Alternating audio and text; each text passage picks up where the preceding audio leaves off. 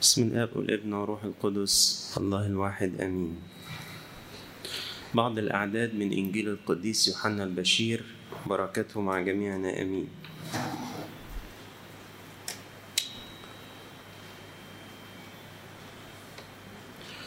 فقالوا له فأية آية تصنع لنرى ونؤمن بك؟ ماذا تعمل؟ آباؤنا أكلوا المن في البرية. كما هو مكتوب أنه أعطاهم خبزا من السماء ليأكلوا. فقال لهم يسوع الحق الحق أقول لكم ليس موسى أعطاكم الخبز من السماء بل أبي يعطيكم الخبز الحقيقي من السماء. لأن خبز الله هو النازل من السماء الواهب حياة للعالم. لأن خبز الله هو النازل من السماء الواهب حياة للعالم. فقالوا له يا سيد أعطنا في كل حين هذا الخبز. فقال لهم يسوع أنا هو خبز الحياة. من يقبل إلي فلا يجوع ومن يؤمن بي فلا يعطش أبدا. والمجد لله دائم. أنتوا حافظين الأحد بتاعت الخمسين ولا حافظين الصوم بس؟ الصوم بس. ليه كده؟ خلي نفسكم حلوة. يعني الفطار ما يستاهلش تحفظوا الأحد بتاعته ولا واخدين على الصوم بس أنتوا. آه. الحد اللي فات كان اسمه إيه؟ أحد توما أو الأحد الجديد. آه. أو الأحد الجديد. عايزكم تحفظوا الاسم الأحد الجديد ده. لأنه هو القرايات مش بتتكلم عن توما القرايات بتاعت الحد الأول بتتكلم عن حياة جديدة. مفيش غير الإنجيل هو اللي جايب قصة توما. باقي القرايات كلها بتتكلم عن الحياة الجديدة. فالاسم يعني اللي يستحق أكتر إن إحنا نحفظه اسمه الأحد الجديد أو أحد توما. الحد اللي هو النهارده آه مسيح خبز الحياة. يعني ربنا يقول لنا عن نفسه إن هو العيش. بس يعني العيش بتاع الحياة الأبدية. يعني ربنا يقول كده عن نفسه. آه الخبز عامل زي المية. في عناصر كده أساسية في الحياة. فربنا استخدم التعبيرات اللي تختص إن هو النفس اللي إحنا نتنفسه عشان ما نقدرش نستغنى عن الهواء صح؟ وهو المية اللي إحنا نشربها قال كده لمين؟ برافو هتيجي السامرية في الحد اللي جاي وقال عن نفسه إن الأكل اللي إحنا ناكله زي النهارده كده أنا هو خبز الحياة يعني أنا أكلك وشربك ونفسك أنا بالنسبة لك كل حاجة. أنا بالنسبة لك إيه؟ كل حاجة. والقديسين اختبروا الحياة دي إن المسيح يكون بالنسبة لهم كل حاجة. يعني في إبصالية من الإبصاليات ولو حد ذاكرته أحسن مني هيقول لي هي أنهي يوم لأن أنا ناسي هي انه يوم من الأيام. بس أنا فاكر الربع اللي هي بتقول كده. هو يكون لهم طعام حياة. تقتات به نفوسهم وأرواحهم. عن المسيح بالنسبة للقديسين هو يكون لهم إيه؟ طعام حياة تقتات به نفوسهم وأجسادهم.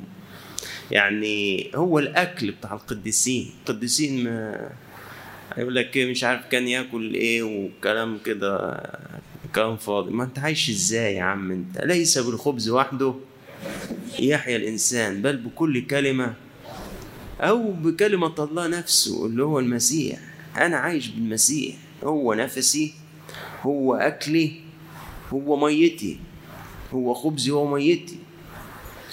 وطبعا يعني وإحنا بنتكلم النهارده عن المسيح خبز الحياة هنركز أكتر على الالوجيه الالوجيه ده التعبير البركة. التعبير اللي كان بيستخدمه القديس كورولوس الكبير عن سر الافخارستيه اللي منكم هيقرأ تفاسير للقديس كارولوس الكبير تلاقي التعبير اللي يستعمله يقول لك الألوجية لحد دلوقتي الألوجية دي بنستخدمها بس بنقولها على لقمة البركة اللي بعد القداس. لكن هو القديس كارولوس ده التعبير اللي كان بيستخدمه دايما عن المناولة. ففي تفسيره ليوحنا ستة القديس كورولوس الكبير بيتكلم عن التناول بطريقة رهيبة جدا جدا جدا. فعلا سر الحياة. مش هو بس اللي أنا أقصده النهاردة أن أتكلم عن سر التناول لكن أن يكون المسيح فعلا هو أكلي هو طعامي هو الغذاء اللي أنا بتغذاه في حياتي. وأنا عشان أتغذى عن المسيح أنا فعلا محتاج أتناول باستمرار من الألوجية أو البركة اللي هو جسد المسيح ودمه. لكن أيضا محتاج لممارسات يعني روحية أتغذى فيها عن المسيح برضه من خلال مداومة قراءة الإنجيل. ما ده كلمة ربنا ده. يبقى هو برضه أكلي. آكل الأسفار المقدسة كده. فاكرين لما ربنا قال نبيه في العهد القديم قال له خد كل السفر فلقيه في بطنه عامل زي العسل كده؟ آه. خد كل الإنجيل كله أكل كده. وفي تعبير آخر يقول لك إن كلمة الله يعني الموحى بها يعني أنفاس الله. القديس أنطونيوس بيقول الموحى بها دي معناها التي تنفس بها الله. يعني لما تقرأ كتاب مقدس كأنك اتنفست ربنا. فاحنا مش هنتكلم بس عن التناول وإن كان التناول هو محور طبعا الحديث عن خبز الحياة لكن هنتكلم عن إنه يكون المسيح هو كل حاجة بالنسبة لي هو أكلي هو شربي هو نفسي كل نفس أتنسمه. وسبح اسمك القدوس يا رب يسوع المسيح في إبصالية يوم السبت. ال القديسين دول اللي اتحدوا بربنا إنه ما يعرفش ما يعرفش حاجة غير المسيح. يأكل المسيح يشرب المسيح يتنفس المسيح ما عندوش حاجة تاني. أما عن خبز الحياة اللي إحنا هنحكي عليه النهاردة فنلاقي إن المسيح بي بي بيتناقش مع اليهود. كان لسه أشبع الجموع الخمس تلاف دولة من الخمس خبزات والسمكتين. ف التقليد بتاعهم بيقول إنه زي ما موسى نزل المن من السماء لما يجي المسيح ده يعتبر موسى التاني يعني. فده هي هينزل من تاني من السماء. فالمن ده قعد 40 سنة ياكلوا منه صح؟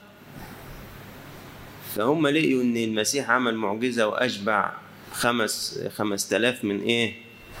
خمس خبزات سمكتين قال والله يكونش هو. بس دي مرة إحنا أجدادنا قعدوا 40 سنة ياكلوا من؟ يقدر هو يعمل المعجزة دي 40 سنة ورا بعض كده زي موسى. فعشان كده قالوا له إيه؟ إيه الآية اللي أنت هتعملها؟ عشان إحنا نآمن بيك.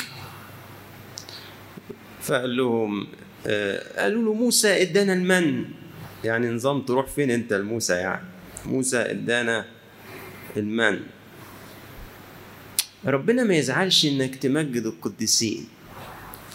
بس لما يجي يلاقيك بتديهم مجد أكتر منه يبتدي بوداعة يصحح لك إيه؟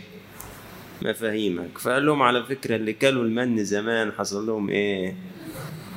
ماتوا ما يقصدش الموت الجسدي لأن إحنا برضو ما زلنا بنموت يعني بنتناول الإفخارستية بس بنموت بالجسد لكن يقصد الهلاك لأن بأكثرهم لم يصر الله وما دخلوش أرض الموعد إلا اثنين يشوع وكالب ابن يفن فعايز يقول لهم إيه يعني المن ده مش ده كان رمز ده كان ظل لكن وعلى فكرة مش موسى اللي اداهم المن. ده كان واسطة كان خادم. اللي نزل المن مين؟ أبي. الله الآب هو اللي نزل المن. قال لهم أنا هو خبز الحياة. اللي, اللي الآب أرسله ليهب حياة للعالم. المن كان بيأكل شعب إسرائيل ولا بيأكل العالم كله؟ شعب إسرائيل أما خبز الحياة المسيح فنزل لكي يهب حياة لإيه؟ للعالم كله. ومن يأكلني فهو يحيا بي ولا يموت وأعطيه حياة أبدية. الله يعني عايز يقول لهم إيه؟ موسى حاجة وأنا حاجة تاني. موسى حاجة وأنا حاجة تاني. المن بتاع موسى ده كان ظل كان ظل تقول لي طب وليه يا ابونا سر التناول مهم كده يعني خالص؟ أقول لك ببساطة هو اللي إحنا بنتناوله ده جسد مين؟ جسد ابن الله. طب وده متحد بلاهوته ولا منفصل؟ متحد بلاهوته. طيب هو اللي خده من العذراء؟ ده الجسد اللي خده من العذراء؟ أيوه. واللي اتحد بيه؟ أيوه. طب تخيل كده الجسد بتاع العذراء كان جسد قابل للفساد لأن دي طبيعتنا البشرية وقابل للموت. أول ما جه أقنوم الكلمة اتحد بيه اداله من الخواص بتاعته. الله بيموت فادى عدم الموت للجسد اللي هو إيه؟ متحد بيه. الله حاشا يفسد ادى عدم الفساد للجسد اللي هو إيه؟ متحد بيه. الله هو الحياة إدى الحياة للجسد اللي هو إيه؟ متحد بيه. طيب كويس خالص. والجسد ده اتحط على إيه؟ على المذبح. لما أنا أروح أشترك فيه إيه اللي يحصل لجسد أنا بقى؟ يتنقل ليه الحياة؟ وعدم الموت وعدم الفساد. عشان كده بنقول عنه يعطى عنا خلاصا. وغفرانا للخطايا وحياة أبدية لمن يتناول منه. عشان كده لازم نتناوله بوقار وبيقظة كده وبوعي. مش دي مش مايدة عادية. دي مش مايدة عادية. لا ينفع أحرم نفسي عنها ولا ينفع أتقدم إليها باستهتار. لأنه ده جسد الكلمة الجسد الإلهي. اللي بسببه صار لي نصيب في الحياة وفي عدم الموت وفي عدم الفساد. وعشان كده هذا السر في منتهى الأهمية. طب تقول لي يعني يعني إزاي هيحميني من الموت؟ التناول ده إزاي يحميني من الموت؟ قلت طب تعالى كده نرجع لورا شوية في سفر الخروج لما جه الشعب يخرج من أرض مصر. جه الملاك المهلك يعمل إيه؟ يعمل إيه الملاك المهلك؟ يمر على كل البيوت عشان يموت الإبن البكر. اسمه ملاك إيه؟ مهلك يعني موت. طيب إزاي إزاي عيلة تنقذ من الموت ده؟ في أمر إلهي بسيط يجيبوا الخروف ويعملوه فصح للرب وياكلوه ويحطوا دمه ويرشوه على إيه؟ الموت يدخل لهم. طب ما هي؟ ما ده رمز برضه وظل للإفخارستية. لما إحنا نتناول جسد المسيح ودمه الموت يقدر يعبر إلينا؟ لا ما يعبرش إلينا الموت. فلا نهلك. ننقذ من هذا الهلاك. يبقى حتى دي كان ربنا ممهد ليها بالظلال فين؟ في العهد القديم. ده في تشبيهات جميلة جدا. القديس كرولوس الكبير يجيب المثل بتاع المرأة اللي كان عندها حتة إيه؟ خميرة. وراحت حتة خميرة صغيرة. راحت خبأتها في ثلاثة أكيال دقيق. قال لك يشبه ملكوت السماوات. خميرة أخذتها امرأة وخبأتها في ثلاثة أكيال دقيق حتى اختمر الجميع. لحد ما كل العجينة إيه؟ اختمرت. فبصوا كده قديس كورولوس الكبير يقول تعبيرات جميلة جدا. يقول إيه؟ من يتناول الألوجية. فاكرين الألوجية إيه هي؟ جسد المسيح ودمه البركة. يصير واحدا مع المسيح مختلطا وممتزجا به من خلال الشركة لكي يوجد في المسيح والمسيح فيه. وكما أن هذه الخميرة الصغيرة خمرت العجين كله هكذا أقل كمية من الألوجية تدمج جسدنا كله مع المسيح. يعني أصغر جوهرة كده ناخدها من الإفخارستية تخلي جسدنا يندمج مع جسد المسيح لدرجة إنك ما تعرفش تفصلهم من بعض. من يأكل جسدي ويشرب دمي يثبت فيا وأنا فيه ويستعمل تشبيه تاني يقول لك لما تجيب حتة شمع وتلزقها في شمعة تاني مش بعد كده تلاقيهم امتزجوا كده في بعض ودخلوا كده في بعض؟ هكذا حينما نتناول من جسد المسيح نتحد به ولا نستطيع أن ننفصل عنه. ما هو عشان ليه ليه هو تجسد؟ اللاهوت مش طبيعتنا. ما نقدرش نتحد إحنا إيه؟ باللاهوت ده طبيعة أخرى. هو وحده بجسد من العذراء. فمن خلال الجسد المتحد باللاهوت نقدر إحنا نتحد بيه. لأنه هو جوهر وإحنا إيه؟ جوهر تاني خالص. هو طبيعة وإحنا إيه؟ طبيعة تاني خالص. لولا انه اتجسد ما كان نقدر ابدا نتحد بيه. كان هيبقى عناصر مش متشابهة مع بعضيها. ما ينفعش ابدا ان هي إيه؟ تمتزج. تقدر تجيب حتة خشب وتلزقها في حتة حديد؟ ده ما ما يجوش مع بعض. ف فبص كده إزاي الألوجية دي بتدينا شركة مع الله بطريقة رهيبة. تخيلوا لما العجينة بتتخمر. تعرف تفصل بعد كده الخميرة من العجين ولا بتبقى كلها إيه؟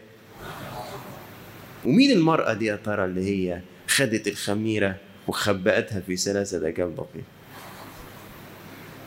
كنيسة. بسر الإفخارستية خبأت المسيح في آلاف آلاف البشر من أعضاء. فإذ بقي المسيح الواحد اللي على المسبح ده بقي موجود في كل البشر اللي تناولوه بقي موجود فيهم كلهم زي ما الخميرة بعد ما اتحطت في الثلاث أكل دقيق اللي حصل لقيناها انتشرت في إيه؟ في العجينة كلها برضو لو رجعنا للعهد القديم نلاقي آه إشارات من زمان لموضوع الخبز ده إنه إنه الخبز ده حاجة أساسية وإنه الله من القديم بيرمي ظلال ورموز لموضوع إن المسيح هو خبز الحياة. هرجع كمان لحاجة قبل موسى هرجع لسفر التكوين وقصة يوسف في أصحاح 41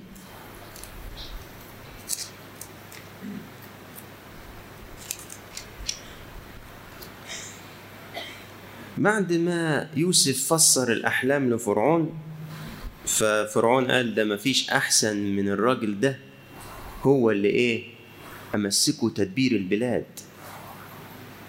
فراح خده كده ورقاه وخلاه تاني واحد في مصر.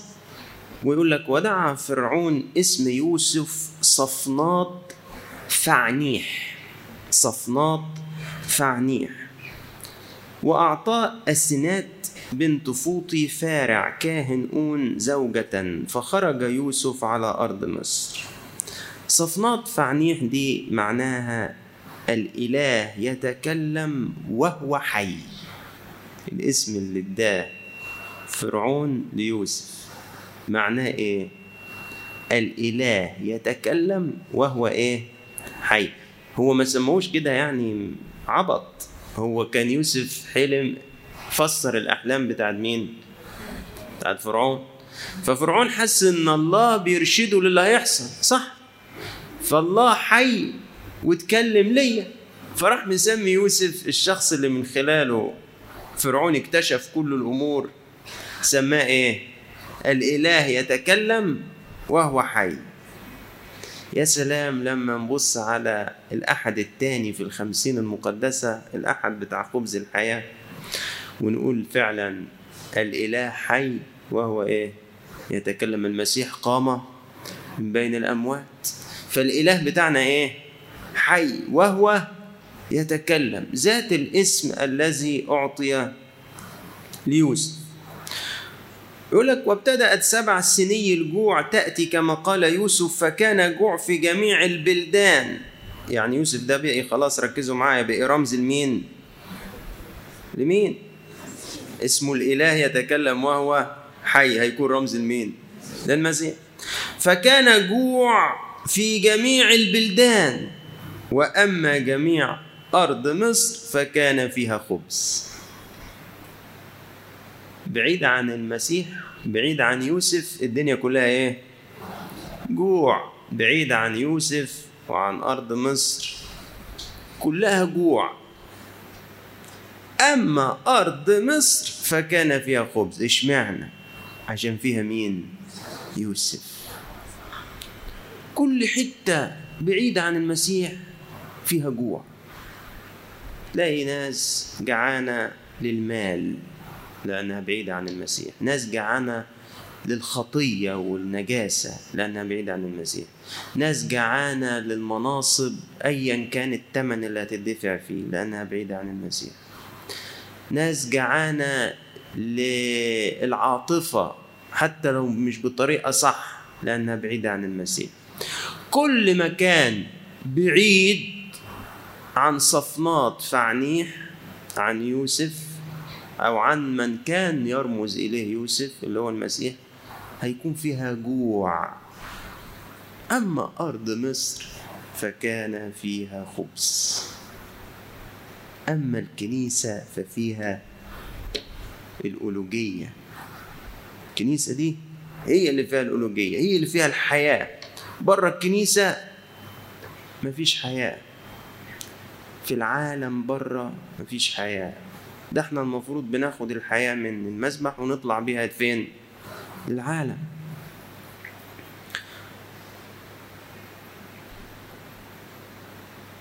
جم بقى اخواته وكان يوجد جوع شديد في كل الأرض أما جميع أرض مصر فكان بها خبز. فلما حضر إخوة يوسف راح يوسف في المرة الثانية جهز لهم مايده ركزوا بقى. يوسف جهز لهم إيه؟ مايده فتقدموا إلى الرجل الذي على بيت يوسف وكلموه في باب البيت وقال استمع يا سيدي إننا نزلنا اولا لنشتري طعاما وكان لما أتينا إلى المنزل في المرة الأولى فتحنا عدالنا فوجدنا فضة كل واحد في فم عداله فضتنا بوزنها فقد رددناها في أيدينا. وأنزلنا فضة أخرى في أيدينا لنشتري طعاما. لا نعلم من وضع فضتنا في عدالنا بص هو تفتكرنا إن إحنا حرامية. إحنا المرة الأولى لما جينا بصراحة لقينا فضة كل واحد إيه؟ في مكانه. شلناه. ولما جينا المرة دي أدي تمن المرة اللي فاتت وأدي إيه؟ وأدي تمن الدفعة الجديدة مجانا. خذوا بلا فضة بلا إيه؟ بلا ذهب. انت بتدفع حاجة في جسد المسيح؟ بتدفع حاجة في الخبز الحي ولا بتاخده ببلاش؟ ففضة كل واحد ردت إليه. ربنا مش عايز مننا حاجة. عطايا مجانية. فقال سلام لكم. لا تخافوا. إلهكم وإله أبيكم. أعطاكم كنزا في عدالكم. فضتكم وصلت إلي الحساب إيه؟ خالص. ثم أخرج إليهم شمعون وأدخل الرجل الرجال إلى بيت يوسف وأعطاهم ماء ليغسلوا أرجلهم وأعطاهم عليقا لحميرهم وهيأوا الهدية إلى أن يجيء يوسف عند الظهر. فلما جاء يوسف إلى البيت أحضروا له الهدية وسجدوا له إلى الأرض. فسأل عن سلامة سلامتهم وقال أبوكم الشيخ أسالم هو؟ أحي هو بعد؟ عبدك أبونا سالم هو حي بعد. أهذا أخوكم الصغير؟ الله ينعم عليك يا ابن. ثم غسل وجهه وخرج وقال قدموا طعاما. فقدموا له وحده ولهم وحدهم وللمصريين آكلين عنده وحدهم. كم نوع جالسين على المايدة دلوقتي؟ يوسف إخواته مصريين صح؟ طيب يوسف بيرمز واخواته جنسيتهم إيه؟ والمصريين جنسيتهم إيه؟ امم المايدة بتاعت العهد الجديد مايدة لليهود والمين وللأمم. ما كانش اللي قاعدين على المايدة إخوات يوسف بس كان قاعد معاهم مين؟ المصريين. المسيح في العهد الجديد صار يطعم العالم كله قال أنا هو الخبز الواهب حياة للعالم مش زي المن بتاع زمان. ولذلك الميدة اللي جهزها يوسف لإخواته كانت تشير إلى الإفخارستية. ده حتى قبل ما يقعدوا ياكلوا غسل لهم وشوه فاكرين اللقان بتاع خميس العهد؟ لما غسلوا أرجلهم المسيح غسل لهم رجليهم قبل ما يقعدهم إيه؟ على الميدة وهنا جابوا لهم مية غسلوا وجوههم وقطعا أرجلهم. لأنه في العصور القديمة الأولى اللي بيتسخ القدمين. وبعد كده قعدوهم على الميدة وشوفوا الترتيب كمان. فجلسوا قدامه البكر بحسب بكوريته والصغير بحسب صغره. حطوهم بترتيب إيه؟ السن. وده المشهد بتاع ميدة العشاء الأخير.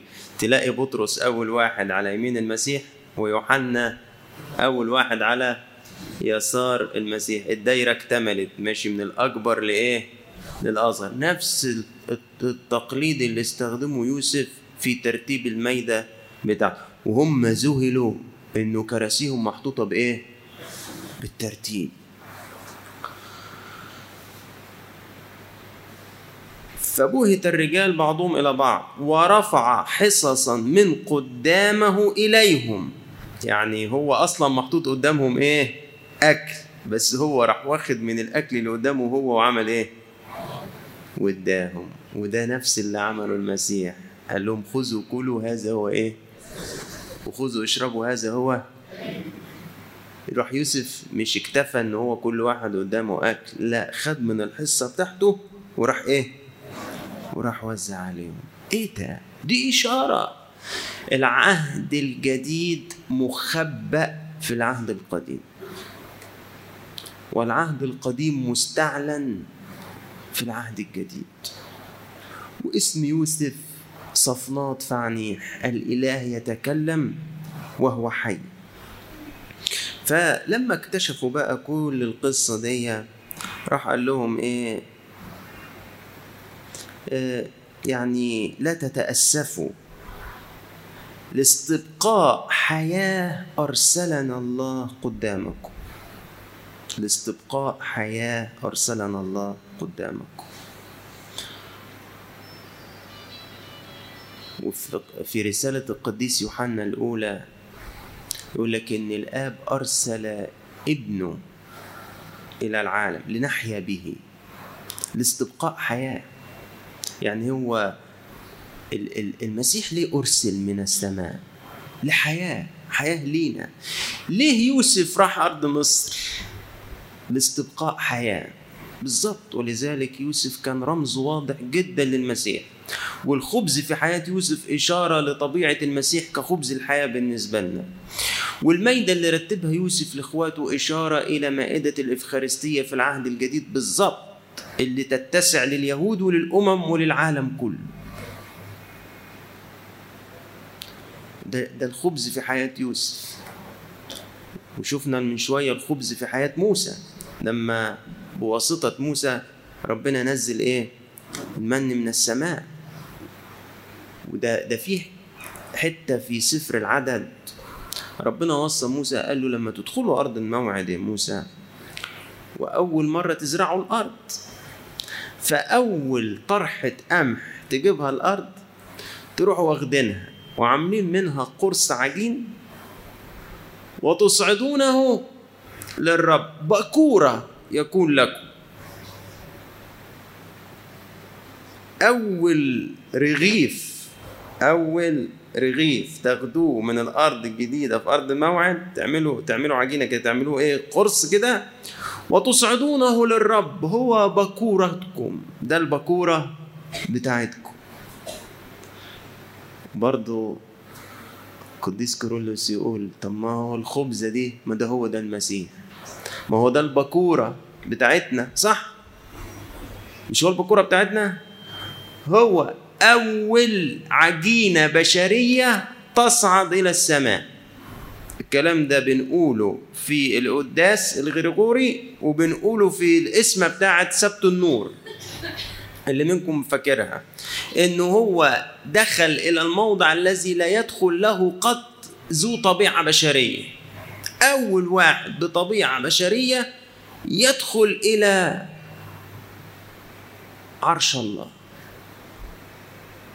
وفي القداس الغرغورون أصعدت بكورتي إلى السماء. مين بكورتي ده؟ ما هو المسيح. هو البكورة بتاعتنا. بكورة أول واحد قام بالطبيعة الجديدة.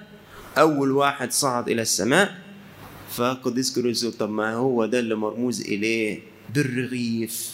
اللي وصى ربنا موسى وقال له أول حصاد قمح في الأرض الجديدة تاخدوه وتعملوا منه قرص عجين وتصعدونه.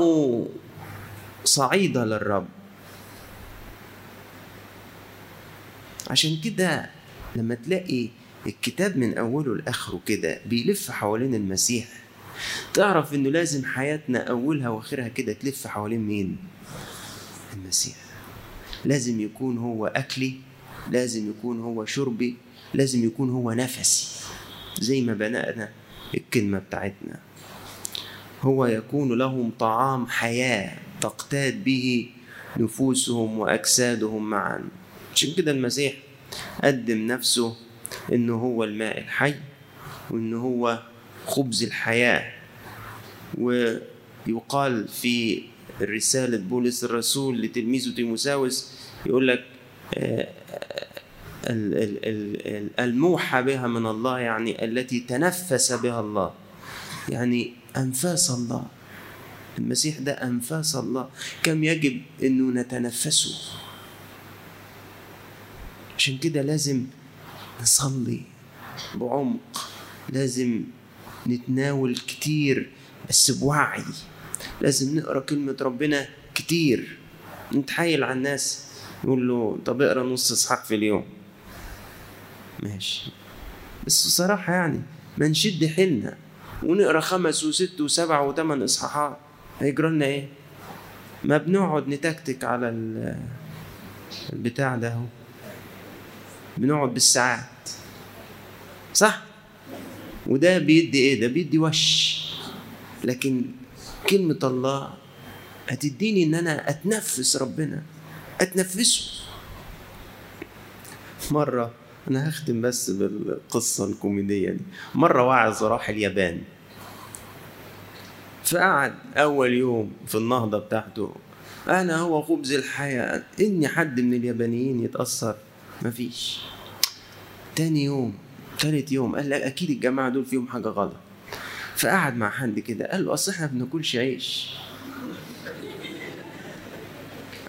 راح راح رابع يوم قال لهم المسيح بيقول أنا هو أرز الحياة. يوه! أدركوا بقى إن المسيح ده مهم خالص لأن هم عيشتهم إيه؟